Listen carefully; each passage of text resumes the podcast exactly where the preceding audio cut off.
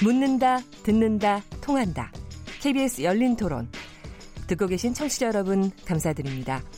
들으면서 답답한 부분은 없으신지요? 궁금한 점 있으시다면 함께 토론에 참여하시죠. 유료 문자 9730을 이용하시면 됩니다. 단문은 50원, 장문은 100원의 정보 이용료가 있습니다. 스마트폰 어플리케이션 KBS 모바일 콩을 통해서도 무료로 참여하실 수 있습니다. KBS 열린 토론은 언제나 열려 있습니다. 듣고 계신 KBS 열린 토론은 매일 밤 0시 5분에 재방송됩니다. KBS 열린 토론 남북미 비핵화 2라운드에 대한 토론을 하고 있는데요. 여러분들이 문자를 보내주셨습니다. 몇 개 소개해 드리도록 하겠습니다. 휴대폰 뒷번호 2140번님. 폼페이오 미국 국무장관이 간다고 비핵화의 구체적인 논의가 이루어질까가 의문입니다. 오늘 제목처럼 과연 폼페이오 장관이 어떤 성과를 이끌어낼 수 있을까요? 휴대폰 뒷번호 6726번님. 비핵화라는 게 쉬운 문제가 아닌 만큼 북측에도 시간이 필요해 보입니다. 비핵화라는 것이 섣부르게 판단할 문제가 아닌 만큼 북측의 상황을 예의주시하면서 세밀한 시간표 작성에 힘을 쏟는 게 맞다고 생각합니다. 서두르면 일을 그르치기 쉽습니다. 어, 박효랑 원장님이라고 쓰신 분이 저 문자를 보내주셨어요. 아, 요건 박희락 원장님이 어, 박희락 원장님이라고 쓰신 휴대폰 뒷번호 5580번님. 트럼프 대통령이 당장 뭔가라도 이뤄낼 것처럼 했는데 지금까지 어떤 내용도 진척이 안 되는 것 같습니다. 김정은 위원장의 비핵화 의지가 있는지 의심스럽습니다. 자, 이제 여러 의견들을 주셨습니다. 오늘 KBS 열린 토론 어, 남북미 비핵화 이제 2라운드 사실 이게 2라운드 앞으로 몇 번의 라운드가 있을지를 모르겠는데요. 오늘 네 분 패널들하고 저 토론하고 있습니다. 김민석 중앙일보 논설위원님, 전 국방부 대변인님, 박희락 교수님, 국민대 정치대학원 교수님, 그 다음에 정욱식 어, 평화네트워크 대표님, 김용현 동국대 북한학과 교수님 이 네 분과 함께 KBS 열린 토론 어, 얘기하고 있습니다. 바로 저기 바로 이런 질문이 오셨, 오셨 습니다. 바로 전에 이제 어, 김민석 논설님이 얘기하셨는데 그렇게 세밀한 시간표를 가지고 와라. 가지고 오는 거에다가 한다. 근데 이제 그 얘기는 존 볼턴이 한 얘기가 세밀한 시간표예요. 그렇죠. 폼페이오는 그런 거 우리는 제시하지 않겠다. 뭐 이러고 얘기를 했으니까 어떻게 될 것 같습니까? 정욱식 네. 네, 대표님. 그러니까 그것이 그만큼 이제 그게 뭐 좋게 해석하면 일종의 미국이 아, 뭐 흔히 얘기하는 것처럼 뭐 good cop, bad cop, 역할 네. 분담을 네. 하는 것처럼 비춰질 수 있겠습니다만 다른 한편으로는 행정부 내에서조차도 제대로 된 어떤 소, 의사소통 그리고 어떤 단일한 입장 정리 이런 것들이 그만큼 좀 안 되고 있다라고 하는 이런 또 어, 표현인 것 같기도 하고요. 뭐 우리가 그 원하는 거는 당연히 좀 뭐 가능하면 빨리 이제 아, 시간표도 좀 나오고 그리고 구체적인 그리고 가시적인 조치도 나오면 좋겠죠. 네. 그렇지만 그 비핵화만 시간표를 내고 또 비핵화와 관련된 사안만 구체적인 조치가 나오는 건 불가능합니다. 네. 그러니까 북미 공동 성명에 보면은 1항에 나온 게 북미 간의 새로운 관계 수립입니다. 네. 그다음에 2항에 나와 있는 게 아, 한반도에서 공고하고 항구적인 평화 체제를 구축하는 문제가 나와 있고 그다음에 3항에 이제 비핵화가 나와 있고 4, 4항에 이제 미군 유해 송환이 나와 있지 네. 않습니까? 네. 쉽게 말씀드리면 비핵화에 관련된 구체적인 시간표가 나오고 어 그리고 가시적인 조치가 나오려면 북미 간에도 새로운 관계가 진입되고 있다라고 하는 그 북미 관계가 예를 들면 수교 대사국 관계 수립을 언제까지 하, 어, 한다든지 그 이전에 뭐 이익 대표부나 연락사무소나 또 미국의 어떤 대북 제재를 언제 해결하는지 이런 시간표들이 혹은 그러니까 시간표를 이제 물리적인 시간표 시간에 따라서 시간표를 짜는 방법이 있겠습니다만 의제 대 의제, 공약 대 공약을 갖다 서로 이제 상호 조율된 방식으로 짜는 방식이 있는 거거든요. 그래서 우리가 그러니까 우리 언론이나 이제 전문가분들에서 많은 분들이 너무 비핵화만 바라보는 것 같아요. 네. 그렇지만 방금 전에 말씀드린 것처럼 북미 공동 성명은 새로운 관계 수립, 평화 체제 구축, 비핵화 이런 순서로 짜여져 있고 비핵화 관련된 가시적인 조치가 나오려면 아, 북미 간에도 새로운 관계 또 이제 평화 체제를 만들기 위한 구체적인 조치 뭐 예를 들면 종전 선언이라든지 아, 혹은 이제 평화 협정이라든지 이런 부분들이 가시화될 때 비핵화도 탄력을 받을 수 있다라는 부분을 좀 강조드리고 싶고요. 음. 지금은 일종의 공약 대 공약의 단계입니다. 네. 판문점 선언도 판문점 선언의 일부 내용들은 이행이 되고 있습니다만 북미 공동 성명 같은 경우는 이제 공약 대 공약입니다. 어, 솔직히 말씀드리면 예를 들면 그 미국이 북한의 새로운 관계 수립을 약속했고 평화체제 구축을 약속했는데 구체적인 조치는 연합훈련 중단 에는 없는 거거든요. 네. 그 얼마 전에 또 트럼프 행정부가 대북 제재를 1년 동안 또 어, 계속 연장한다는 발표가 있지 않습니까? 그렇지만 북한에서 아, 왜 미국 쪽을 향해서 왜 당신들이 새로운 관계 수립을 약속해놓고 왜 제재를 계속 유예하느냐, 네? 연장하느냐, 네. 그건 뭐 싱가포르 합의를 위반한 것이다 이렇게 반발하고 있는 건 아니거든요. 네. 그래서 이제 싱가포르 그 성명이라고 하는 부분들은 일종의 공약 대 공약, 그 공약 대 공약이라고 하는 것이 양측의 최고 지도자 사이 약속이기 때문에 그것이 굉장히 큰 의미가 있는 것이고 이번에 폼페이오 방법을 통해서 구체적인 이행 조치들이 이제 하나둘씩 나올 것이다 이렇게 수 있는 것이죠. 그렇게 예상을 하고 계십니까? 네. 어, 박혜라 원장님 어떠십니까? 지금 여기 요, 요 시점에요. 사실은 이제 김정은 위원장의 마음속으로 좀 들어가 봐야 될 것 같습니다. 김정은 위원장 요 최근의 음, 행보를 보면 어, 뭐 여러 가지 뭐, 뭐 와이셔츠 바람에 또 가끔은 풀어 헤치시기도 하고 엉덩이에 먼지도 묻히시고 그리고 중국에도 시진핑 주석하고 또 주석하고 또 만남도 있고 요새 또 저기 저쪽 북쪽까지 가서 보니까는 여러 가지 경제 협력에 중국하고의 경제 협력에 대한 그거를 어떤 표시를 하고 있는 건지 어, 뭐 여러 가지 지금도 하여튼 액션이 지금 일어나고 있죠. 김정은 위원장이 아무것도 안 하고 있는 건 아닌 것 같습니다. 어, 그런가 하면 또 북한에서도 저 미국에서도 트럼프 대통령만 어, 무슨 얘기하는 게 아니라 지금 한쪽에서는 가령 9월 달에 유엔에 와서 요소를 하게 한다라든가 무슨 등등의 여러 가지 얘기가 나오고 있는데요. 김, 김정은 위원장 마음속으로 들어가면 좀 어떻게 저기랄까요? 저도 진짜 그걸 알고 싶습니다. 아니, 진짜 우리 네, 네. 국민들 모두 네. 전 세계 사람들이 전부 그걸 알고 싶어요. 아니 근데 본인이 얘기는 안 하겠죠, 절대로. 그러니까 지금 네. 아까도 말씀드렸지만 네. 북한이 진정 불핵화를 한다면 네. 그게 뭐 10년이 걸리든 20년이 걸리든 뭐가 중요하겠습니까? 그죠? 핵을 없앤다면 중요한 건 우리 국민 모두가 저를 포함해서 가슴 조이면서 보는 것은 과연 북한이 핵무기를 없애려고 그러느냐. 네. 왜냐하면 2005년에도 9.19 성명을 통해서 모든 핵무기와 핵 프로그램을 없애겠다. 네. 이렇게 명확하게 약속을 하고도 안 했고 음, 네. 우리 옛날 뭐 우리하고 한 예를 들어 91년도에 비핵화 약속에서도 핵무기 절대로 안 만들겠다 다 음. 했는데 우리는 계속 지켰지만 안 지켰습니다. 음. 중요한 거는 이제 우리가 가장 우려하는 상황이 뭐겠습니까? 북한이 예를 들면 100개 정도의 핵무기를 만들었다. 우리는 없다. 이 상황을 어떻게 우리 안보를 보장하겠습니까? 이제 북한의 숫자가 많아진다는 건 뭐냐 하면 그만큼 미국의 군사 행동의 융통성이 줄어든다는 겁니다. 예를 들어 100개 정도면 한꺼번에 다 없앨 수가 없지 않습니까? 그러면 북한은 핵무기를 갖고 너 나를 공격 못한다. 왜? 너가 만약에 한꺼번에 다 못 없애면 나는 이걸로 주한미군을 때리든지 남한을 때리든지 뭐 일본을 때릴 거야. 이렇게는 우리는 아니. 핵이 있는 음, 음. 북한과 살아야 됩니다. 자, 중요한 건 뭐냐면 우리 국민들은 모두 지금 보는 지금 당장 북한이 핵, 핵무기 없애라. 이걸 보는 게 아니에요. 지금 이때까지 여러 가지 이제 그, 어, 이, 이 합의를 안 어겼는데 이번에는 지킬다고 지금 트럼프 대통령까지도 확언을 하고 있는데 네. 과연 이번에도 과연 그대로 어, 예, 전처럼 어길 것인가 아니면 지킬 것인가. 그래서 그거에 대해서 굉장히 작은 증거 하나라도 있으면 아, 이걸 보니까 지킬 것 같다. 또는 아, 이걸 보니까 역시. 그래서 민감한 거지. 그거 자체가 무슨 뭐 당장 1년 내에 탁탁탁 타임을 내. 네. 안 그러면 뭐, 어, 우리 싸울 거야. 이런 게 아니라는 거죠. 네. 저도 그렇지만 이제 많이 살았습니다. 자식들 또 손자들 보면 이게 음. 핵 있는 상황에서 우리가 핵 없이 대응하는 거 이 상황을 못 보지 않습니까? 그죠? 네. 그래서 국민들께서 어떤 지금 일어나는 사실 하나하나가 중요한 것이 아니라 그 하나가 이 빙산의 일각처럼 북한 김정은이 과연 핵을 폐기하기 위해서 싱가포르에서 회담을 하고 4.27에 우리 문재인 대통령하고도 약속을 했는지 아니면 아니면 지금까지처럼 뭔가 우리가 생각하지 못하는 뭔가 원대한 포부를 갖고 나름대로 과거처럼 하는지 이걸 제일 알고 싶은 겁니다. 예. 네. 네, 김효영 교수님. 예, 예. 네, 김효영 네. 교수님. 네, 네.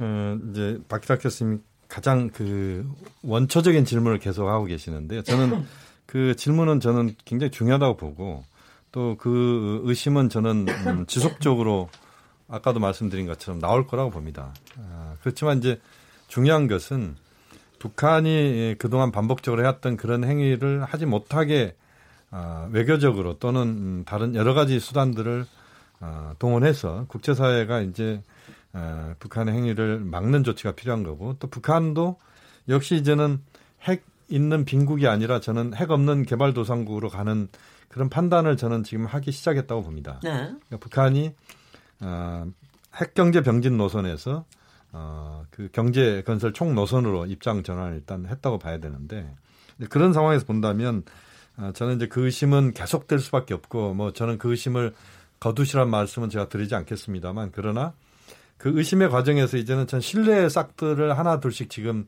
어, 만들어가고 있는 그것도 저는 좀 같이 보셔야 되지 않겠느냐. 그래서 음. 1, 2차 남북 정상회담도 있었고 어, 제1차 북중 정, 북미 정상회담도 있었고 지금 아까 어, 김진애 의원님 말씀하신 것처럼 9월 달에는 뉴욕이나 워싱턴에서 어, 북미 정상회담이 또 개최될 거라고 저는 보는데요. 그런 부분들에 대해서 우리가 좀더 어, 생각을 해볼 필요가 있고 또 하나 이제 타임라인과 관련된 부분을 보면 이 비핵화의 시간표를 내놔라라고 하는 건데 아까 정우식 대표님께서 정확하게 지적을 했다고 봅니다. 지금은 이제는 북한에 대해서 너 이것만 내놔라고 이야기할 수 있는 게 아니고 북한이 너 이거 내놔 그러면 미국도 우리 이거 줄게라고 하는 부분이 함께 가야 되는 것이죠. 그러니까 네. 선물 보따리와 그다음에 북한으로부터 받을 선물을 어, 동시 행동에 따라서 교환하는 겁니다. 네. 이제 그것에 대해서 우리가 좀더 어, 의미를 갖고 접근해 본다면 저는 이번에 꼭 어, 폼페이오가 어, 타임라인 그러니까 시간표를 안 갖고 나온다고 해서 그것이 꼭 또 실패가 이렇게 볼 수 있는 게 아니고 이번에 유해 그다음에 ICBM급 음, 미사일 시험장 폐쇄와 관련된 부분에서 북미 간에 합의되면 여기서 또 가는 겁니다. 첫 수에 네. 배부를 수가 없는 것이죠. 네, 네. 네 김민석 예. 논설위원. 네. 그 인간은 다 욕망의 동물이거든요. 누구든지 간에 현재 나의 위치에 잘 있는 이 위치를 그냥 안주하려고 하는 생각이 있어요.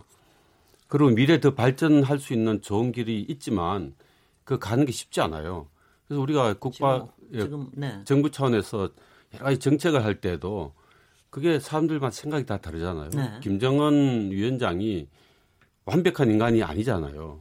본인 스스로도 욕망이 있을 테고 본인 또 뭘 숨기고 이거는 혹시라도 놔두고 나머지를 협상하고 싶은 그런 마음이 있을 겁니다. 그래서 이 부분은 우리가 그냥 순수하게 잘 어, 북한만 믿어서 될 일은 아니고 일부는 압박도 하고 또 좋은 그 당근으로 유인도 하고 뭐 이렇게를 해야 되는 거죠. 그래서 네. 미국에서도 지금 아침에도 나오는 거면 폼페이오 장관까지도 어, 북한이 비핵화하기 전에는 어, 절대로 그 경제 제재를 해제하지 않겠다 네. 이렇게 이야기를 하고 있거든요. 네. 우리가 좀 더 비근하게 좀 쉽게 설명하면은 우리 정우식 대표님도 말씀하셨지만 어, 그 행동 행동 원칙으로 해. 북한이 뭘 어, 비핵화 일부를 하면은 나머지 또 풀어주고 이런 식의 방식도 그 상식적으로 그 맞을 것 같지만 네.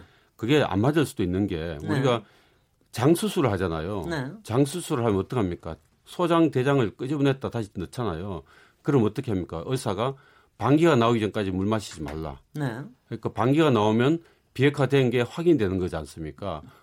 뒤에 물을 먹을 수 있는 거거든요. 음. 그렇듯이 어, 비핵화하기 전에 미리 선물을 주고 이래버리면은 거기 사람이 마음이 돌아가가지고 벌써 해이해져 가지고 비핵화하는데 흐트러질 수 있다는 거죠. 그래서 어느 정도 할 때까지는 어 북한한테 계속 그 요구를 할 수밖에 없다 이렇게 생각합니다. 그런데요. 그, 데 예. 그, 그 점도 충분히 또 이해가 가는데 또 한편에서는 이런 것도 좀 있어요. 그러니까 우리가 김정은 위원장 쪽에서는 그런 것 같았고 또 또 북한 쪽에서 봤을 때는 또 거기서도 미국을 잘 못 믿는 것도 분명히 있겠죠. 서로를 못 믿는 게 있을 테니까. 그런데 이제 한편에서 저기 트럼프 대통령이 한마디로 그래서 우리 아무것도 지금 북한한테 준 거 없다. 사실 우리는 뭐 좀 준 거 같은데 이미 한미 군사훈련도 당분간 중단하기로 했고 그런데 아무것도 준 거 없다라고 다 아이고 주장만이 왜 저러나 조금 이렇게 좀 올려주고 그다음에 왔다 갔다. 그러니까 사실은 좀 어느 만큼 그런 게 왔다 갔다 하는 모습이 좀 되겠는 건 필요하지는 않습니까? 그러니까, 그게 당장 예. 뭐 물을 주는 건 아니라 할지라도 말이죠. 그러니까 중요한, 중요한 부분은요. 네, 그렇습니다. 대표님. 아까도 말씀드린 것처럼 어, 북미 공동성명을 통해서 1항의 이제 새로운 북미 관계 수립을 약속 두 정상이 합의를 했단 말이죠. 네네. 근데 그 뭐 미국의 일각에서 뭐 폼페이오든 존 볼턴이든 북한이 완전히 비핵화할 때까지는 제재를 하지, 하지 않겠다. 네. 만약 그런 입장을 고수한다면 비핵화는 이루어지지 않겠죠. 네. 예. 그러니까 비핵화도 뭐, 뭐, 단박에 이루어질 수는 없습니다. 거기엔 여러 가지 이제 단계적이고, 어, 또 본질적인 조치들을 요하는 부분들이 있는 것이고, 네. 그거에 상응해서 미국도 공동성명에서 약속한 것처럼, 네. 어, 북미 간의 새로운 관계를 실천하고 있다. 네. 아, 그걸 단순히 말이 아니라 구체적인 정책으로 이행하고 있다. 라는 걸 보여주지 않으면 네. 네, 보여주지 않으면 비핵화는 이루어질 수 없는 겁니다. 가령 그러니까, 예를 들면 어떤 게 있습니까? 예를 들면 그렇습니다. 가장, 가장 좋은 거는 예를 들면 연락사무소? 어, 예, 뭐 연락사무소도 음흠. 있겠지만 지금 그 김정은 위원장 입장에서는 뭐 최근에 이제 또 중국을 방문해서 또 그 이후로도 이제 아 경제상의 방북 아, 이제 중국에 가는 등 굉장히 그 북중 간의 아, 경제 협력이 활발하게 논의가 되고 있지 않습니까? 네. 그러니까 이것이 우리가 냉정해질 필요가 있습니다. 네. 과거에도 뭐 때로는 이제 무력 사용 위협도 가해받고 또 굉장히 강도 높은 경제 제재도 가해받습니다. 근데 그게 다 안 됐어요. 네. 네 안된 상황에서 어, 지금 이제 북중 관계가 다시 정상화되고 단순히 정상화를 넘어서 뭐 하나의 사령부란 표현이 나올 정도로 굉장히 좀 유착, 그 밀착되고 있는 이런 상황에서 다시 강도 높은 제재를 통해서 북한의 압박을 가해서 굴복을 시키겠다. 네. 그러면 과거 같이 실패한 외교가 그대로 반복될 수밖에 없는 겁니다. 그렇다고 한다면 지금은 이제 취해야 될 방식은 지난 수십 년 동안 거부해왔던 방식, 네. 혹은 지난 수십 년 동안 약속했지만 이행하지 않았던 방식. 네.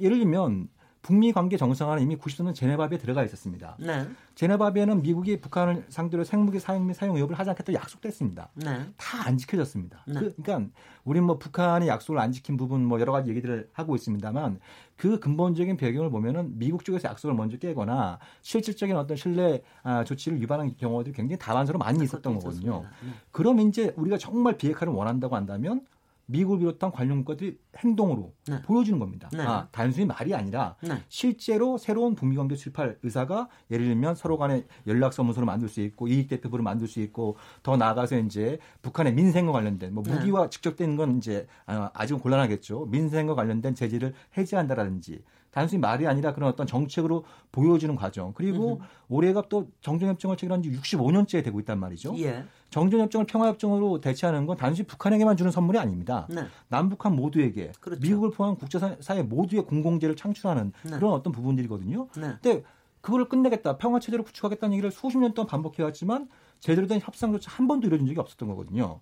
그러면 그것이 단순히 말이 아니라 아 이제 정전 체제라고 하는 비정상적인 상태를 그러니까 지금까지 북핵 문제가 풀리지 않았던 가장 근본적인 이유는 어, 이 독성이 강한 땅, 토양. 그러니까 이 핵무기라고 하는 이, 이런 것들은 이 적대 관계라고 하는 토양에서 자라나기 굉장히 쉽지 않습니까? 근데 땅은 그대로 둔 상태에서 북핵만 뽑겠다고 해보니까 뽑았다고 생각했는데 뿌리가 안 뽑혔거나 아니면 다른 데서 자라고 있거나 이런 과정들이 반복돼 왔거든요. 네, 그런 측면에서 볼때 네, 네. 네, 이제는 새로운 조건이 필요하다. 예, 제가 김민석 논설위원께 드리는데 네. 제가 사실은 좀 이렇게 한번 포지셔닝을 그러니까 합리적인 의심은 견지하되 그러니까 모든 게 비핵화가 다 끝나기 전까지는 요만큼 너 한 방울도 물 안 줘 이런 거로 마시고 지금 상황에서 그래도 폼페이오 대통령 폼페이오 장관이 가서 뭐 다 주지는 않더라도 어느 만큼 앞으로도 계속 굴려갈 수 있는 정도까지를 그 한다면 다른 나라 사례를 한번 들어보겠습니다. 네네. 김민석 그 네. 리비아 가다피가 어 2003년 11월 달에 음. 사담 후세인이 잡히는 걸 보고 네. 어 전격적으로 비핵화하겠다고 정부 차원에서 발표를 했어요. 네. 그러고 난 뒤에 2004년 1월부터 비핵화를 시작을 해요. 이행을 음. 이제 물론 그 안에 뭐 타임라인이 있겠죠. 뭐 일정이 있을 텐데 2004년 1월부터 어떻게 하는가 하면 리비아 갖고 있던 우라늄 농축 시설을 뜯어가지고 네. 아예 미국으로 항공기로 보내버립니다. 근데 그거는 뭐 지금 아니요. 북한이 가지고 있는 것보다는 뭐 아니요. 근데 그게 약하죠. 내용은 좀 다르지만 네. 그 프로세스는 똑같아요. 네. 그게 어, 종류가 중요한 게 아니고 일정 과정이 중요한 거거든요. 네. 그리고 어, 핵, 핵 프로그램, 핵 계획을 갖다 전부 다 공개를 하고 네. 그적을 합니다. 그러면서 선제적 조치로 그런 걸 합니다. 미사일도 보내버리고 뭐 이런 네. 식으로 하면서 2004년 어 2004년 11월 그러니까 1년 한 10개월쯤 뒤에 그게 종료가 됩니다. 네. 그러고 난 뒤에 미국이 이제 그 적을 합니다. 연락 사무소를 만들어 주고 네. 그러고 난 뒤에 완전히 확인되고 2006년인가 확인되고 난 뒤에 그때 외교 어, 대사관을 그 이제 상호 교환을 하고 하고 그러고 제재를 다 풀어줍니다. 그런데 네. 김정은 입장에서도 먼저 물을 묻고 싶고 사탕을 묻고 싶지만 김정은 본인을 위해서 북한을 위해서라도 참으라? 조금 참게 해주는 게 우리가 네. 우리 아이들 길러봐도 그런 게 있잖아요. 네. 그런 게 필요해요. 근데 또 네. 제가 저기 김정현 교수님께 얘기 드리기 네. 전에 저도요 가다피 얘기 나오면은 저도 깜짝깜짝 놀라는데 아니 김정은 위원장을 얼마나 놀래겠어요. 저도 사실은 가다피 가다피 예전에 그러니까 저는 이제 제가 미국에서 있을 때 그때 가다피가 처음에 올라오고 그랬을 때인데 가다피가 젊기 때문에 사실은 훨씬 더 유연하게 여러 가지를 잘 하고 있다라는 이런 평가를 받았었는데 그러다가 사실 2004년에 그렇게 하고 난 다음에 우리 보십시오 유엔에 가서 연설도 했습니다. 뭐 대성안까지 만들었어요. 여러, 여러 가지 경제 규제도 풀었습니다. 그럼 어떻게 됐습니까? 결국은 뭐 암살 당하지 않았습니까? 아, 근데 그건 그러니까 전혀 다른 문제입니다. 아니 아니요. 물론 다른 예. 거지만 예. 네, 저, 독재를 저도 다른 거 독재를 저는 뭐 다른 거 다 알지만 그래도 하여튼 간에 그거는 굉장히 그야말로 악몽일 거예요. 그러니까 예. 바로 그런 점 때문에 아마 우리가 서로 간의 입장을 좀 이해해 줄 필요는 있는 게 아닌가 하는 생각을 하면서 음. 김영현 교수님께 드리겠습니다. 네. 이야기들이 이제 네. 여러 가지 이야기들이 나오는데요. 네. 작년 딱 이맘때에 한반도에 전쟁 위기설이 퍼지기 시작했습니다. 그러니까 거의 한 1년 전이죠. 네. 작년 7, 8월 달에 이제 작년 아, 전쟁 위기설 그래서 뭐 당시에 어, 오스트리아 동계올림픽 선수들이나 또는 프랑스 선수들은 이 상태면 음, 그 평창 가지 않겠다 이런 아, 이야기가 나왔었습니다. 네, 실제로 네. 그랬었거든요. 네. 딱 1년 후에 지금의 상황입니다. 그러니까 어, 그때 상황으로 치면 엄청난 지금 이제 변화가 거의 정반대의 지금 상황이 발생하고 있다 이렇게 봐야 되는데 저는 이렇게 생각합니다.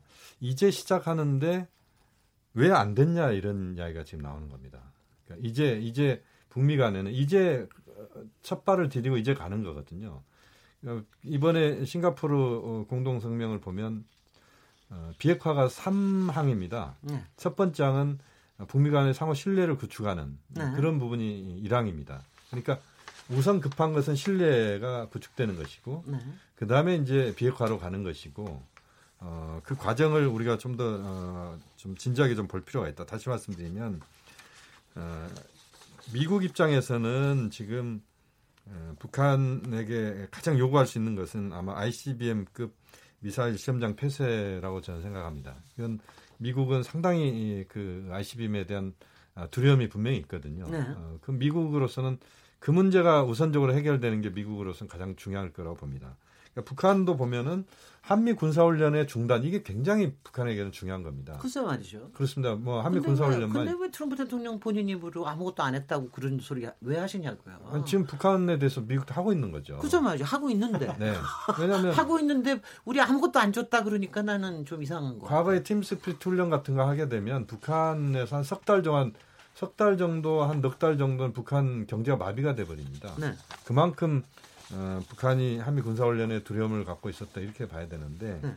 이두 가지 사안을 지금 서로 교환하고 있다 이렇게 보셔도 될 것 같습니다. 네. 북한은 지난번에 풍계리 핵실험장 폐쇄했고 미군 유해 지금 음, 한 150여 구 어, 지금 하와이 핵함 기지로 이제 송환하는 이 작업을 지금 하고 있습니다. 앞으로도 한 5천 구 정도가 지금 북한에 남아 있습니다. 네. 그러니까 지금 음, 그것이 격전지에 지금 지금 묻혀 있는 것이죠. 네. 그 작업을 앞으로 몇 년 내에 걸쳐서 해야 되는 작업입니다, 사실은.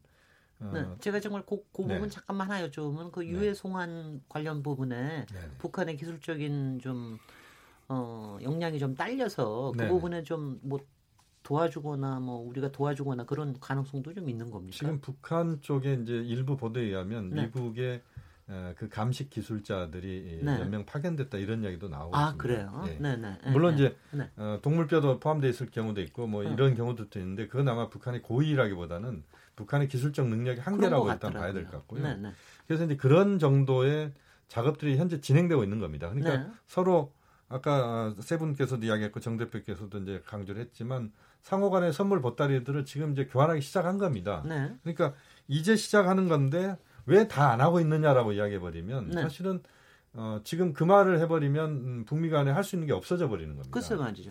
아니 그래서 제가 저기 저 박희락 교수님께 좀 얘기 드리면은 자, 저, 솔직히 폼페이오 장관이 이번에 북한에 가서 사실은 저는 충분히 야 우리 한미 연합 군사 훈련 취소하게 만들었어. 니네들 그거 얼마나 바랬던 거야. 이러고 얘기했으니까 우리 이만큼 해줬 했으니까 그리고 좀 대통령은 또 트럼프 대통령이 이렇게 아, 트럼프는 가끔 제가 정말 감당이 안 되는 게요. 가끔 좀 이런 감당이 안 됩니까? 그 지금 얘기, 굉장히 참고 있습니다. 이 얘기도 이 얘기도 하셨더라고요.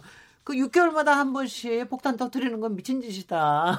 이런 얘기 한미연합 군사열. 이게 그 그건 그 북한이 폭... 여태, 여태까지 미친 짓 해왔다는 거 아니에요. 아니 그 폭탄 터트리는 게 아니고 모의탄을 하든지 네네. 실제로 터지는 건 없습니다. 글쎄 말이죠. 아니 근데 폭탄을 터트리는다고 표현도 그렇게 했고 그러니까 사실 폼페오 장관이 저기 저 북한에 가서도 우리 뭐 했어 이런 얘기도 좀 하기는 어렵긴 할 것 같긴 한데 그래도 하여튼간에 상당한 부분을 했으니까 니네들이 어느 정도까지 내놓으라 그럴 것 같으면 완벽한 시, 저 그야말로 저 비핵화 프로그램을 다 내놓지 못하더라도 적어도 어디까지는 좀 내, 내놓는 게 좋다고 이런 생각을 하십니까, 박기락 교수님? 네. 뭐 똑같은 얘기입니다만 사실은 이제 뭐 어, 저가 만약에 북한이 핵무기를 포기 안 할 거다 이렇게 했다가 틀리면 음흠. 예 그거는 사실 대비하고 있기 때문에 큰 문제가 없습니다. 그러나 사실 북한이 핵 포기할 거다 우리 이제 훈련도 하지 말고 대비도 하지 말자 이렇게 했다가 틀리면 사실 우리가 낭패를 봅니다. 그래서 그게 이제 뭐 안보 딜레마라고 그럽니다. 사실은 그래서 상대방이 능력만 갖고 있으면 그 말을 못 믿고 자꾸 대비하는 겁니다. 네. 아까 이제 뭐 똑같은 말인데 북한에 대해서 그 트럼프 대통령이 6월 12일 날 그 김정은 위원장한테 준 그 한 5, 6분 정도 되는 그 비디오도 비디오 있습니다. 핵심은 네. 두 지도자가 네. 어느 길을 선택하느냐에 따라서 하나는 전쟁이고 네. 하나는 번영이다. 네. 김정은 대, 위원장한테 진짜 우리가 도와주겠다. 진짜 번영된 국가에 가는 길을 선택을 해라. 으흠. 그만큼 그때까지도 어, 김정은 대통령, 김정은 위원장이 어느 길을 선택할지 트럼프도 가기 전까지는 확신을 못한 겁니다. 네. 근데 그 김정은 위원장하고 만나면서 트럼프 개인적으로는 아 시리아사구나 음. 자기 나라를 발전시키려고 하는 거구나 트럼프 대통령은 김정은을 믿은 것 같아요. 근데 그러고 나서 이제 뭐 연합훈련도 하고 상당히 적극적인 조치를 보였는데 현재까지 나타난 거는 조금 아까 말씀드렸지만 네, 네. 사람한테 진짜 그런가 이렇게 음흠. 보였다는 겁니다. 그래서 저는 이제 저는 뭐 예를 들면 북한에서 우리가 그러면 핵무기를 다 포기해버리면 나중에 그러고 나서 무슨 뭐 수교도 안 하고 경제 지원도 안 해주고 네. 그럼 우리는 카드가 없지 않느냐. 네. 저는 그걸 충분히 이해합니다. 네. 그거는 사실 단계적으로 될 수 있어요. 지금 네, 네. 중요한 거는 음흠. 북한에서 우리는 진짜 핵무기 폐기하고 음흠. 우리 인민들 잘 먹고 살리고 남한처럼 OECD 국가에 나가겠다. 음. 제가 항상 그러냐. 왜 남한이 OECD 국가에 들어갔는데 왜 북한이 못 들어갔냐. 북한은 음. 우리보다 부존 자원이 훨씬 많은데 그죠? 음. 음. 그래서 그런 거를 보여줘야 된다고 저는 그 네. 가장 중요한 얘기로 사실은 이제 뭐 우리 김석 그저 노선님도 했습니다만 나름대로 timetable은 보여야 된다. 북한이 네. 우리는 이러이러한 걸 해야 되다. 또 하나는 지금 이제 북한에서 가장 중요한 게 지금 워낙 정보가 제한되다 보니까 사실 왜 물론 미국이 파악하면서도 아는 척 안 하는 것도 있겠지만 네. 사실 잘 모르는 그럼 북한은 우리가 지금 네. 나름대로는 네. 우리가 지금 여기 여기에 지금 대략 몇 개를 만들어서 몇 개를 해놨고 음. 그다음에 뭐 우리 하는 농축공장 여기저기에 있고 그다음에 플루토늄이 여기에 있다. 네, 음. 이거 리스트를 어, 제공하고 내가 이거를 이러한 타임 테이블을 하겠다. 저는 그것이 어느 정도 세부적이냐 하는 것은 그거는 내가 다 가르칠 수는 없고 네. 미국의 어떤 그 상한 조치에 따라서 하겠다 하지만 큰 골격은 이제 이 폼페이오 장관한테 제시를 해야 폼페이오 장관도 돌아가서 트럼프 대통령한테 아 우리가 틀리지 않았다 싱가포르에서 네. 만난 게 분명히 이 김 위원장이 이 핵을 포기하고 나라를 발전시키려고 그런다. 다만 북한의 입장은 또 충분히 이해하겠다. 왜냐하면 핵을 미리 다 포기해버리면 네. 그러고 나서 우리가 사실 뭐 지원 안 하면 네. 북한으로서는 말이지 그 어떻게 할 수 없는 북한은 공중에 붕뜬 어, 거죠. 그러면 네. 우리도 네. 어, 나름대로 음흠. 북한이 의지가 확고하기 때문에 네. 조금 이 정도 했으니까 우리도 이렇게 이렇게 된다는 겁니다. 저는 음. 이 프로세스에서 미국이 선제로 한다고 해서 이게 갈 수는 없다. 왜냐하면 핵은 지금 타겟던 핵이 북한에 있습니다. 북한이 음. 만든 거고 네. 북한이 이 핵에 대해서 나름대로의 방향 갑자기 제가 제, 방향을 제시해야만 된다는 지금 갑자기 말씀하셨는데 갑자기 머릿속에 떠오르는 게 이게 그왜 박근혜 대통령 그 말씀하셨었죠. 한반도 뭐 신뢰 프로세스인가 뭔가 그런 네, 얘기하셨었죠. 네. 아 갑자기 이게 비핵화 프로세스가 바로 신뢰 프로세스다. 뭐 이런 생각이 지금 머릿속에 갑자기 그러니까 떠오릅니다. 예, 중요한 네, 말씀이죠. 정욱식, 정욱식 대표님. 어, 네. 그 전에 미국 정부의 접근법은 어, 아, 너희들이 핵을 포기해야 우리가 비로소 너희들을 믿을 수 있다. 네. 이런 식의 접근법이었는데 이번에 북미 공동성명에는 상호간의 신뢰 구축이 비핵화를 기여할 수 있다라고 하는 이런 내용이 들어가 있지 않습니까? 네네. 그래서 저는 뭐 북미 공동 성명 관련해서 여러 가지 평가들이 많이 있지만 그 짧은 어떤 성명 속에 지금까지 접근해왔던 거를 완전히 뒤집은 부분이 있습니다. 네. 뒤집은 부분이 있고 그래서 그 어느 때보다 저는 뭐 한반도 비핵화 또 평화 체제 구축에 대한 희망을 좀 갖고 있는 부분들이 있는데요. 네. 그 한미 군사훈련 관련해서 그렇습니다. 그러니까 일각에서는 아, 미국이 또 한미 양국이 선제적으로 군사훈련 중단하기로 했는데 북한이 아무런 조치를 취한 게 없지 않느냐. 네. 네. 근데 어, 냉정하고 보면은 북한은 이미 그 전에 조치를 취한 겁니다. 핵실험 중단, 네. 그죠? 뭐 탄도미사일 발사 중단. 네. 이제 벌써 8개월째 되고 있지 않습니까? 그런 유해가 더 나아가서 풍계리 핵실험장은 폐기까지 하고 있는 이런 상황이 네. 있습니다. 네.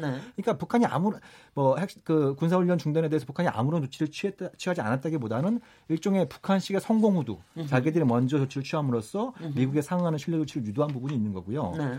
그리고 지금 그 아, 제가 생각할 때 폼페이오 방북과 관련해서 좀 그 숨은 그림이 있는 것 같습니다. 네. 아, 무슨 말씀이냐면 최근 그 몇 개월 사이에 지금 이제 이렇게 히든 플레이어가 한 명 한 명 등장하고 있는데 바로 음. 블라디미르 푸틴 러시아 대통령입니다. 네. 잠깐만요. 예.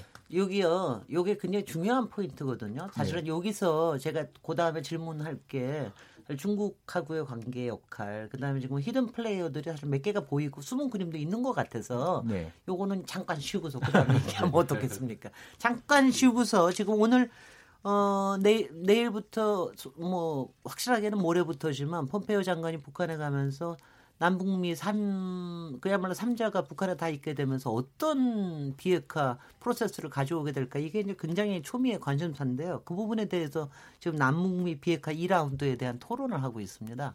아, 여기서 잠시 쉬었다 어, 다시 토론 이어가겠습니다. KBS 열린 토론 어, 여러분은 시민 김진애와 함께 하고 계십니다.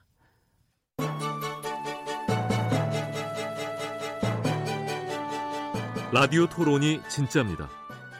묻는다, 듣는다, 통한다. KBS 열린 토론. 시민 김진애의 진행으로 듣고 계십니다. 그 교수님 네, KBS 하자고 해서 북핵 문제가 하나 KBS 열린 토론 네, 정옥식 대표님 또 그냥 들어오셨는데요. 저만 실수하는 게 아니라 우리 패널도 네. 실수합니다. 아, 지금 KBS 열린 토론 남북미 비핵화 2라운드 어, 어떻게 성과를 끌어낼지에 대한 주, 예, 주제로 얘기를 나누고 있습니다. 몇 분 또 문자들을 또 보내주셨습니다. 몇 개 소개해드리겠습니다. 휴대폰 3131번님, 북한이 비핵화를 할 의지가 있다면 미국이 북한에 해줄 수 있는 것은 무엇인지 궁금합니다. 휴대폰 뒷번호 6499번님, 북한의 비핵화 농단은 변화무쌍하다는 점을 간과한다면 또 과거와 같은 결과가 나올 수 있다고 봅니다. 정과는 다른 확실한 검증이 필요합니다. 콩으로 신주현 씨가 보내주신 의견. 신뢰는 말로 쌓이는 게 아니고 행동이 지속적으로 반복되면 저절로 쌓이게 되는 것이라고 생각합니다. 행동 대 행동으로 이어지면서 다음 단계로 넘어갈 수 있도록 해야 됩니다. 굉장히 또 좋은 말씀 해주셔서 행동 대 행동으로 이어가게끔 만드는 이런 과정이 지금 남북미의 비핵화 프로세스에서 꼭 필요한 게 아닌가 싶습니다. 오늘 KBS 열린 토론 남북미 어, 비핵화 2라운드에 대한 주제로 얘기 나누고 있습니다. 김민석 전 국방부 대변인, 어, 이제 지금 현재 중앙일보 논설위원님, 김용현 동국대 북한학과 교수님, 박휘락 국민대 정치대학원장님, 정욱식 평화네트워크 대표님과 함께 토론하고 있습니다. 자, 마, 마지막 정욱식 대표님, 네. 어, 저기 하는 게 지금 아까 이제 푸틴 변수 얘기를 하셨어요. 지금 이제 네. 요 폼페이오 2라운드 변수에서 사실 뭐 이게 항상 있는 변수겠으나 어떤 변수들이 몇 개가 작용을 하겠느냐. 그러니까 푸틴 변수, 어, 그 다음에 이제 그, 지금 하는, 네, 예. 저 중국하고의 경제에 관련된 상당히 긴밀한 뭐가 이루어지고 있는 게 아닌가. 아니면 또 중국에서도 뭔가 손을 내밀고 있는 게 아닌가 하는 거. 네. 그 다음에 제가 또 참 궁금한 게요.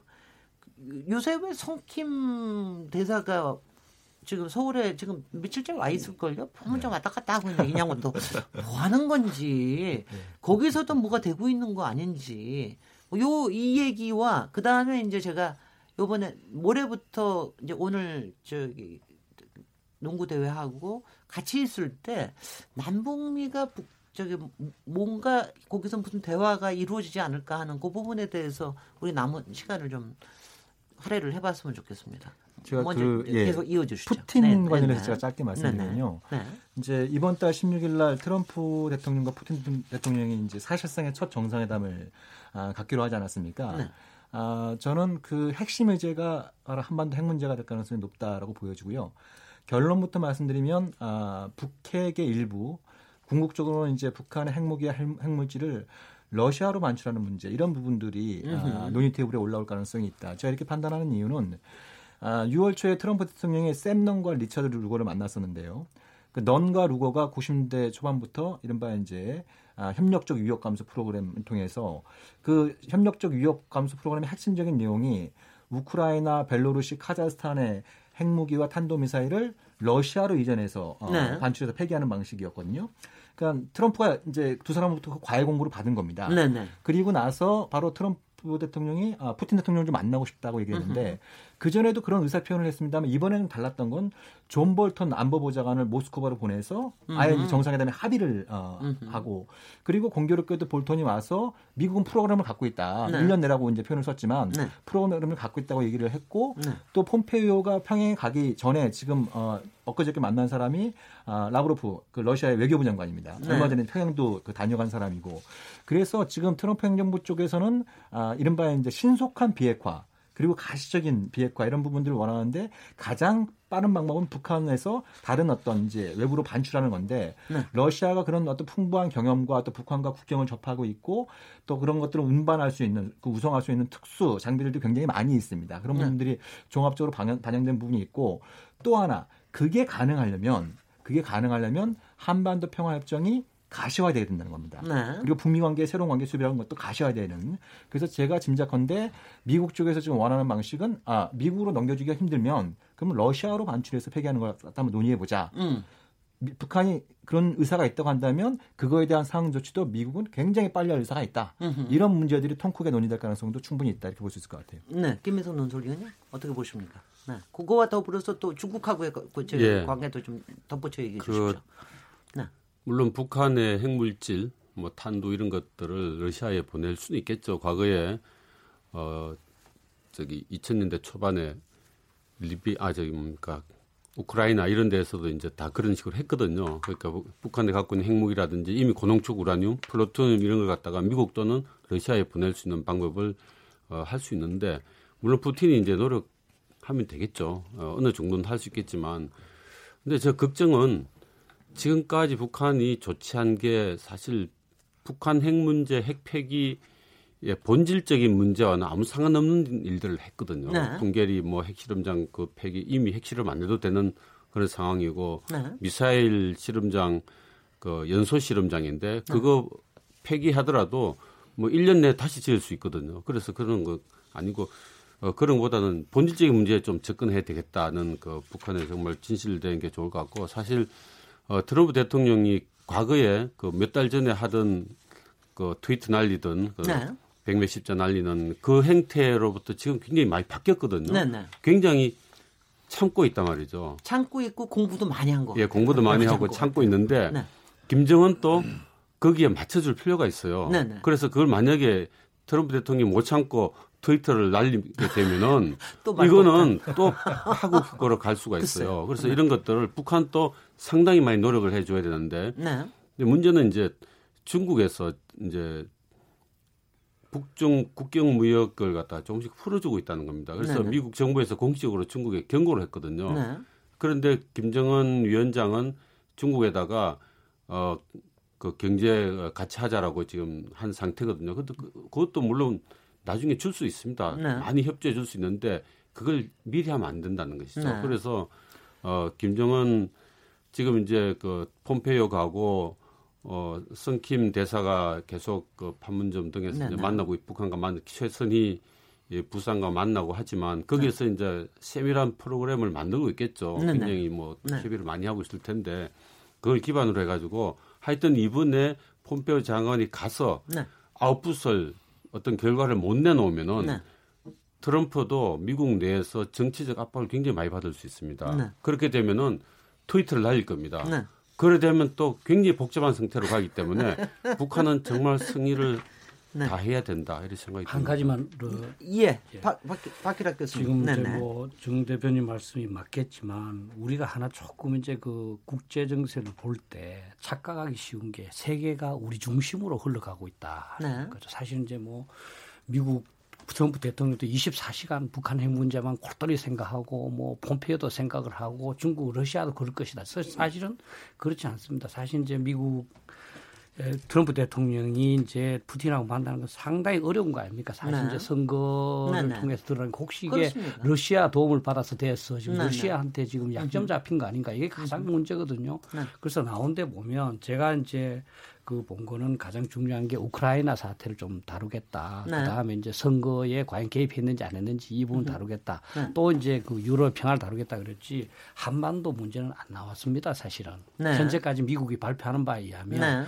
그래서 저는 이렇게 생각합니다. 그건 나오기는 부, 어렵겠죠. 그렇죠. 북한 핵 문제는 사실 근본적으로 남북이 남북한의 문제고요. 네. 거기에 이제 미국은 동맹국으로 끼었습니다. 또 거기에 중국도 동맹국으로 어쩔 수 없이 끼었습니다. 그런데 네. 지금은 일부에서는 신냉전이라고 이제 말할 정도로 지금 새로운 과거의 공산주의와 자유민주주의적인 대결이 조금은 형성되고 있습니다. 사실 네. 이제 북한은 중국하고 같은 편이고 네. 또 러시아도 북한을 지원을 하고 사실 유엔에서도 계속 이제 유엔 결의안이 올라갈 때마다 중국하고 네. 러시아는 북한한테 조금 호의적으로 했거든요. 네. 예. 그래서 우리가 자꾸 이제 이 반반도 핵 문제에 대해서 여러 나라가 오로지 비핵화에 전부 다 같은 뜻일 것이다. 아마 이거는 트럼프 대통령이 제일 관심 있을 거예요. 예, 예. 중국이 뭐 네. 누구도 알 수 없지만 네.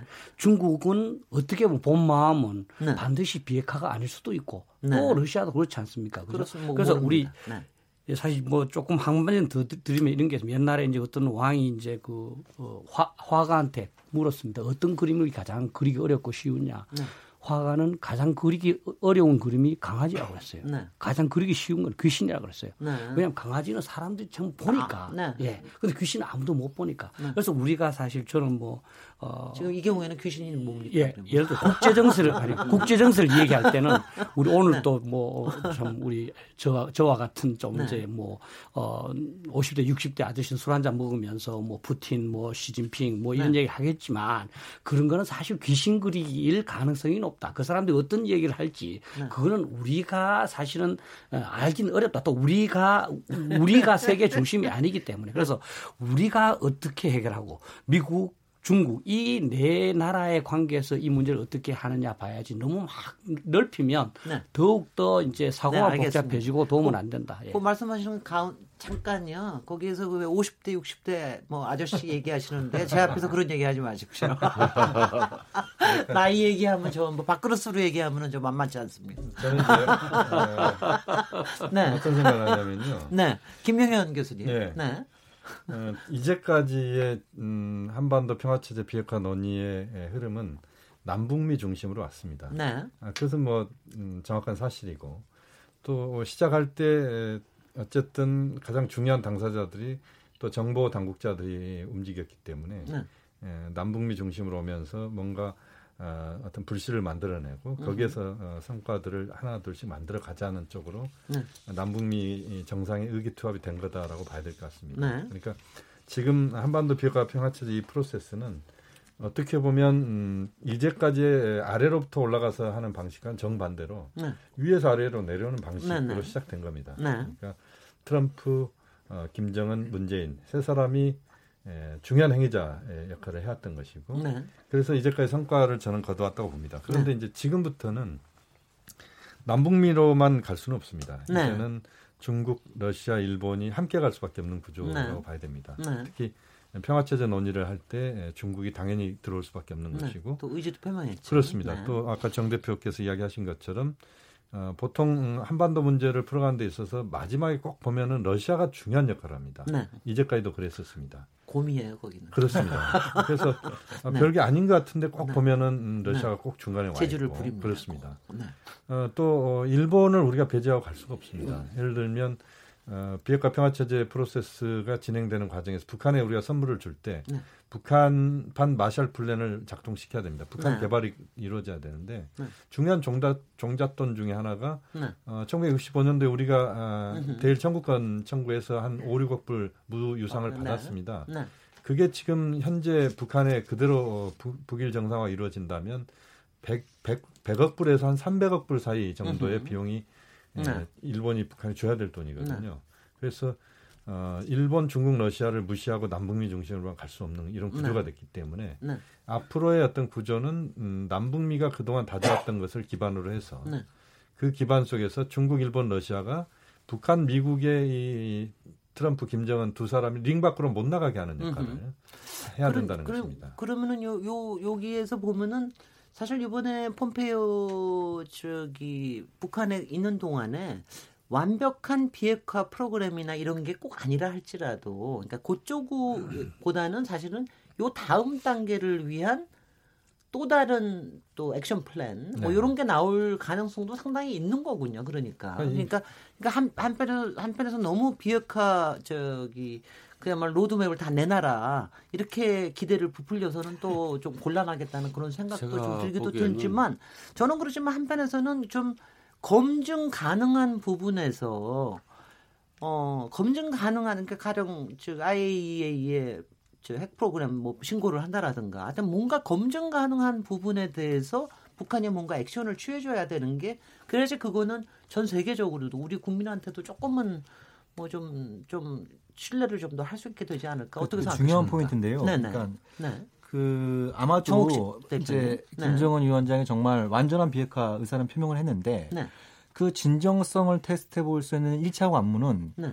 핵 신고가 될 거다 이렇게 얘기를 하고 있습니까? 그, 네, 그렇죠. 핵무기를 몇 개를 갖고 있고 네. 핵물질 얼마나 갖고 있고 네. 그리고 아직 공개되지 않은 어떤 핵시설들이 어떤 것들이 있는지 그걸 얼마만큼 정확히 하고 완벽하게 신고하느냐 여기에 네. 이제 네. 아, 일체적인 어떤 관건이 있다라고 보여줄 수 있는데요. 네. 근데 이게 또 쉽지 않은 부분이 있습니다. 그러니까 예를 들면 그 2007년도에 이제 핵신고 문제를 놓고 여러 가지 육자회담 또 북미 양자대회에서 논의들이 많이 있었는데요. 결론적으로 그 당시에 북한은 아, 정형화된 무기, 즉 핵무기는 신고 대상에서 제외를 해야 된다고 주장을 했고 그걸 관철시킨 바가 있습니다. 그래서 네. 13합의에 그 담겨있던 핵신고에는 핵무기 무기는 제외가 된 바 있습니다. 네. 그걸 부시 행 정부도 수용을 어, 한 바가 있고요. 아, 그러면 지금 단계에서 북한이 이제 그 신고를 한다 그럴 때 11년 전에 제외시켰던 핵무기를 포함시킬지 여부도 좀 불확실합니다. 네. 근데 이제 여기서 제가 아까도 그래서 왜 관계의 문제가 중요하고 그 특히 이제 관계의 문제를 푸는 데 있어서 정전 체제를 평화 체제로 전환하려고 하는 이 조속한 노력이 왜 중요하냐라고 이렇게 말씀드렸냐면 당시 북한이 제기했던 논리가 그겁니다. 아니 적대 관계에 있고 교전 상태에 있는 상대방한테 핵무기를 신고하는 법이 어딨냐? 네. 그거는 다음 단계, 즉 네. 북미 관계가 적대 관계에서 평화 관계로 바뀌고 그걸 구체적으로 보여주는 평화 체제 구축에 진전이 있을 때 그게 가능하다는 입장을 아, 주장을 했고 그걸 관철시킨 바 있거든요. 네. 그래서 핵신고가 굉장히 중요합니다. 핵신고가 네. 이제, 그 이제 이것이 이제 또 아, 국내외 지금 상황에 관련해서 굉장히 좀 다른 생각을 갖고 있는 분들한테 또 반격의 빌미를 줄 수 있는 부분들이 있기 때문에 굉장히 중요한데 글쎄. 이는 거꾸로 바로 네. 예, 정확하고 완전한 핵신고 네. 이거의 어떤 첫 단추를 잘 깨기 위해선 네. 아까 말씀했던 것처럼 북미 관계를 어떻게 새롭게 만들어낼 것인가 네. 또 평화 체제 구축을 어떻게 가시할 것인가 이게 같이 병행될 때 비로소 가능할 수 있다 이 점을 강조하고 싶습니다. 김미선 네. 네. 네. 사실 그 이번에 그 북한 핵 협상하면서 어, 한미연합 훈련을 중단했잖아요. 네. 어, 사실 굉장히 중요하거든요. 네. 한미연합 훈련 중단은 어, 북한이 한미 동맹 체제, 연합 방위 체제를 어, 그 이완시키기 위한 아주 중요한 방법 중의 하나였고 아까 우리 김 교수님도 말씀하셨지만 북한이 이제 우리가 그 여름에 하는 그 UFG 훈련을 하면은 석 달 동안 뭐 경제 마비가 되고 나고 했는데 사실은 이건 북한의 자가당착이에요. 네. 뭔가 하면은 북침 공격이라고 했거든요. 북한은 우리가 우린 방어 훈련인데 실제로 네. 자기들은 네. 주민들을 다잡기 위한 북침 훈련이라 하면서 이제 자기 스스로 영향을 주게 한 거죠. 어쨌건 그거는 북한의 자가 당착이지만 네. 하지만 이 연합 훈련을 우리가 던져 안 하는 걸로 던져 주는 것은 사실 북한이 지금까지 한 것에 비한 몇 배나 되는 큰 그 어떤 그 선물이거든요. 네. 그래서 트럼프 대통령은 네. 준게 없다지만 음. 엄청난 걸 준 겁니다. 지금 네. 군인들은 한미 국방부 전부 다 말은 하지 않지만 속은 네. 부글부글 끓고 있거든요. 네, 저도 그럴 거라고. 근데 이게 네. 문제는 이번에 이제 그 미 미그 매티스 국방장관이 지난주에 서울에 왔지 않습니까? 네. 와서 한미 국방장관 회담했는데 그 결론은 두, 가, 두 가지입니다. 첫째는 트럼프 아 이거 매티스 장관 표현은 도발적으로 보이는 훈련을 하지 않겠다. 네. 사실 도발적이라는 것은 트럼프 대통령이 쓱 때문에 그 말을 쓰는데 전혀 도발적이 아니고 우리는 방어적인 건데 어쨌든 그 네. 잘못 썼지만 정치적으로 쓴 것이고 네. 두 번째는 어, 북한이 비핵화 협상에서 포기하거나 도중 하차하거나 네. 다시 옛날식으로 돌아가면 네. 바로 음. 어, 이걸 복귀하겠다 네. 이런 거거든요. 근데 여기서 문제가 있어요. 지금 협상하고 북한이 비핵화 이행할 협상이 뭐 제대로 될지도 두고 봐야 되겠지만 또 이행하고 하는 데까지 수년이 걸릴 수가 있습니다. 그렇습니다. 네. 근데 수년 동안 네. 한미연합 훈련 하지 않으면은 네. 한미연합 체제는 와야 됩니다. 네. 분명 와야 됩니다. 네. 이 특히 한미연합사는 존재 이유가 네. 거의 90% 이상이 훈련 준비하고 훈련 수행하고 평가하는 그, 그 하는 일 외에는 없어요. 없는데 그걸 2년간 안 하면 연합체사는 없어지는 건 마찬가지일 테고 그러면 사실은 북한이 핵무기를 갖기 전에 우리가 이 훈련을 해왔지 않습니까? 네. 북한에 혹시 공격하면 갈까봐. 네. 그랬는데 핵무기 없앤고 재래식 무기는 그대로 있는 상태에서 우리 한미연합 체제는 와야 된단 말이에요. 네. 이거는 사실 국민들이 굉장히 음. 위험한 상황에 갈 수도 있어요. 이러기 네. 때문에 우리 정부 음. 차원에서는 음. 어, 이걸 무한정 이런 식으로 하는 게 아니고 네. 어떤 한계와 방법과 대상을 정해가지고 네. 네. 보관을 만들어놔야 됩니다. 왜냐하면 상황이 안 보라고 하는 것은 1%라도 문제가 있어서 국민을 위험의 도가니로 집어넣는 그런 정책을 하면 안 되거든요. 네. 그거는 정부가 할 일이 아니에요. 김민석 예, 그래, 전 국방부 대변인님. 그래서 그 국방부의 대변인 하실 때보다 지금 밖에 나와 계시니까 국방부 할 일이 훨씬 더 많죠. 예, 많아 그렇습니다. 보이시죠? 많아 보이고 사실은 국방부가 요새 굉장히, 굉장히 할 일이 많게 네. 열심히 움직이는 것 같아요. 전직 대령님도 그렇게 보시죠. 요새가 음. 오히려 평화에 관련된 체제를 이렇게 보면서 안, 앞에서 뭐가 일어나니까 훨씬 더 국방부 쪽에서도 상상력을 여러 가지를 아, 발휘를 아, 하는 국방부 상상력 너무 발휘하면 안 됩니다. 제가 얘기하는 상상력은 뭐 예. 공상 영화는 예, 예. 아니고요. 예, 물론 여러 시나리오에 대해서 그래서 네, 고민을 해야 될 것 같습니다. 그 군은 약간 좀 단순하게 너무 네. 상상력을 하면 안 되고 네. 만일의 사태에 대비해서 네. 국민을 위험한 상태로 보내지 않는 게 군이 할 일이기 때문에 그거는 네. 명확하게 할 필요가 있을 네. 것 같다. 제가 이 저기 김용현 교수님, 정옥식 대표님께도 여쭤보면은 사실은 한미 군사 저 연합 훈련을 이렇게 뭐 처음에는 좀 반갑다고 좀 생각을 하다가도 이게 만약 좀 장기적으로 되면은 아닌 게 아니라 조금 꼭 보수 쪽에서만 걱정하는 게 아니라 유사시에 뭐가 문제가 될 수도 있는 거 아니냐 이런 또 걱정을 하시는 분들도 있으십니다. 그래서 그런 부분에 대해서는 어떻게 생각하시는지요? 아, 한미 군사 훈련 저기 평화네 토크에다가 여쭤. 평화가 네, 예. 좋아하시니까 저 측에 여치지 말고 예, 예, 예. 김영현 교수님 너무 걱정하실 일은. 네, 네. 그러니까 네, 네. 지금 그 김민석 그 위원께서도 말씀하신 것처럼 또 미국 정부의 입장이 아, 협상이 진행되는 동안 아, 그걸 하지 않겠다라고 하는 것이고 네. 그리고 이제 아마도 아, 구체적으로 이제 또 남북 대화 또 북미 대화 또 남북미 대화가 열리면 네. 뭐 양측 모두 삼자 모두 군사 훈련은 완전히 안 할 수는 없겠죠. 네. 이제 뭐 소규모로 한다든지 또 서로 자극할 수 있는 이런 네. 어떤 성격은 최소화한다든지 그러니까 오로지 방어적인 목적, 순수한 방어적인 목적으로 하는 거에 대해서 네. 이제 논의들이 시작이 될 겁니다. 그래서 네. 군사 훈련을 완전히 제로로 한다라고 하는 건 존재할 수 없는 네. 이런 어떤 부분이기 때문에 그런 부분 이제 추후에 만들어질 거라는 생각이 그렇습니다. 드는 것이고요. 네, 이제 문제가 되었던 것은 굉장히 규모가 크고 그것이 이제 미국 대통령 트럼프가 자기가 봤을 때도 이거 좀 도발적이라는 표현을 여러 차례 강조를 한 건 그런 거거든요. 아니 미국의 핵 전략 폭기가 떠가지고 그것이 모두 폭탄이라고 하지만 네. 그걸 투하고 오는 거 네. 그죠? 그리고 자기가 본인, 본인이 이제 대통령으로서 보고를 받겠지만 한미 연합 훈련에는 뭐 김정은 참수 작전 이런 것들도 이제 네, 네 포함되어 있는 거고 네. 아또 이제 그 뭐그 그 해병대 상륙 작전에 또 뭐 평양 점령 계획 이런 것들도 포함되어 있는 건 다 공공한 비밀이거든요. 네, 네. 그러니까 미국 대통령으로서 그런 내용을 보고받았으면 아 이거 자, 기가 봐도 이건 워게임, 네. 전쟁 연습이고 네. 도발적이기 때문에 네. 그렇기 때문에 이건 중단하는 것이 북한이 요청하기 전에 네. 이걸 중단함으로써 미국의 선의도 보여주고 음흠. 동시에 수백억 원에 달하는 예산도 아낄 수 있다. 네. 이 부분을 강조한 어, 음. 것이지 그것이 어떤 단순히 어떤 뭐 연합 체계의 와해라든지 뭐 이런 어떤 북한에 대해서 굉장히 좀 저자세로 나가겠다는 이런 것은 결코 아니다 이렇게 볼수 있을 것 같아요. 점잖은 방식으로 좀 해주시면 좋겠어요. 트럼프 대통령은. 아주 아주 간단히 말씀을 드려야 될 것 같은데요. 시간 얼마 안 남았으니까는 한 30초 한번 더 비핵화 평화 체제 이 논의는 네.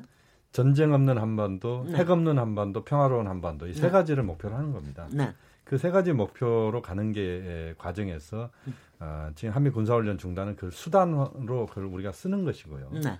그렇기 때문에 앞으로 어, 그 한미 군사훈련 중단이 한반도에 전쟁 없는 그리고 음. 핵 없는 어, 평화로운 이쪽으로 가는 데 있어서 기여한다면 저는 중단이 오래돼도 상관없다. 다만 어, 지금 이제 우리 일부에서 우려하는 그러한 한미 간의 합동성이랄지 이런 부분들을 좀 음, 유지시킬 수 있는 또 다른 차원에서의 기술적인 부분들을 우리가 개발하면 된다고 봅니다. 네, 30초만 30초씩만 예, 드리겠습니다. 저는 뭐 북한 핵 북한 핵무기 폐기를 유도하기 위해서 잠시 네. 중단하는 거는 뭐 한번 해볼 수 있다고 봅니다. 근데 다만 네. 저는 걱정하는 것이 트럼프 대통령이 돈 이야기를 했어요. 그럼 사실은 북한의 핵무기가 폐기된다 하더라도 트럼프가 대통령 할 동안에는 과거처럼 그렇게 못할 거다. 그러면 결국은 트럼프는 과거 대통령과 조금 다른 게 한미 동맹도 돈의 입장에서 본다는 거죠. 그럼 우리는 사실은 동맹이라는 것을 혈맹이라고 얘기하지 않습니까? 네네. 그죠? 조금 서로가 손해 보고 이익 보는 이거 따지지 말고 네. 우리 같은 몸으로 우리가 한국에 유사시 올 때는 미국이 싸워주고 네. 또 미국이 뭐 유럽이나 또 아프리카나 어디 가서 싸울 때 우리 네. 싸워주고 이런 관계였거든요. 저는 그런 네. 것들이 가장 더 우려됩니다, 사실. 네.